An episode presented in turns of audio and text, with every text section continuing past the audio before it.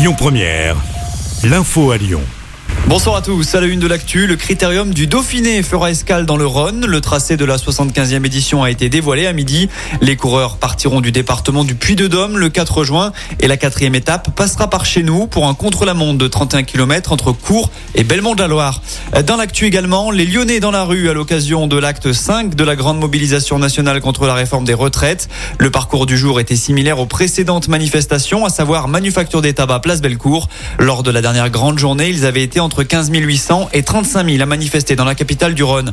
Conséquence, il y a quelques perturbations. Si les T C L ne sont pas touchés, en revanche, ce n'est pas le cas de la S N C F. quatre T G V sur cinq circulent en moyenne et la moitié des T E R dans notre région. Des soucis dans les airs également. trente vols ont été supprimés aujourd'hui à l'aéroport de Lyon-Saint-Exupéry. Vous pouvez retrouver tout le détail sur notre site et notre appli. Lyon refuse de libérer l'ex-mafieux stéphanois. Edgardo Greco reste en prison, connu sous le nom de Paolo Dimitri dans la Loire. Ce pizzaiolo était en réalité un membre présumé de la mafia calabraise. Il avait été interpellé début février après seize ans de cavale. Ce matin, la chambre d'instruction de la Cour d'appel de Lyon a refusé sa demande de remise en liberté. Rappelons qu'Edgardo Greco avait été condamné à la réclusion criminelle à perpétuité pour deux meurtres dans les années quatre-vingt-dix.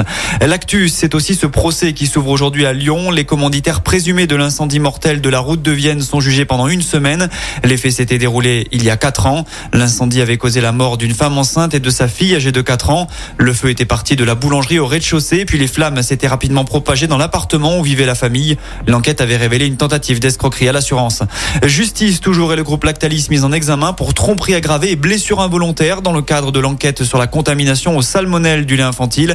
Ça remonte à fin deux mille dix-sept. cinquante-trois nourrissons avaient été intoxiqués. Le scandale avait entraîné le retrait de plus de six cents lots de lait infantile et plus de trois cents plaintes avaient été déposées un petit peu partout en France. Du nouveau dans l'affaire du meurtre révélé sur TikTok à Lyon, les faits s'étaient déroulés le cinq février dernier. Selon le Progrès, un quatrième suspect a été interpellé avant-hier. Il aurait été sur place dans l'appartement au moment des faits. Rappelons que dans cette affaire, trois hommes ont déjà été placés en détention provisoire, deux qui dormaient à côté de la victime et le propriétaire du compte sur lequel la vidéo a été diffusée sur TikTok.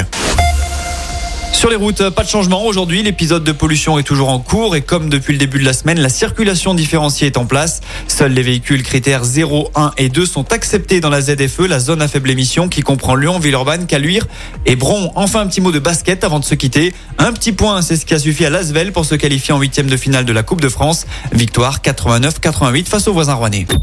Écoutez votre radio Lyon Première en direct sur l'application Lyon Première, lyon première point f r. Et bien sûr à Lyon sur quatre-vingt-dix virgule deux F M et en D A B plus. Lyon Première.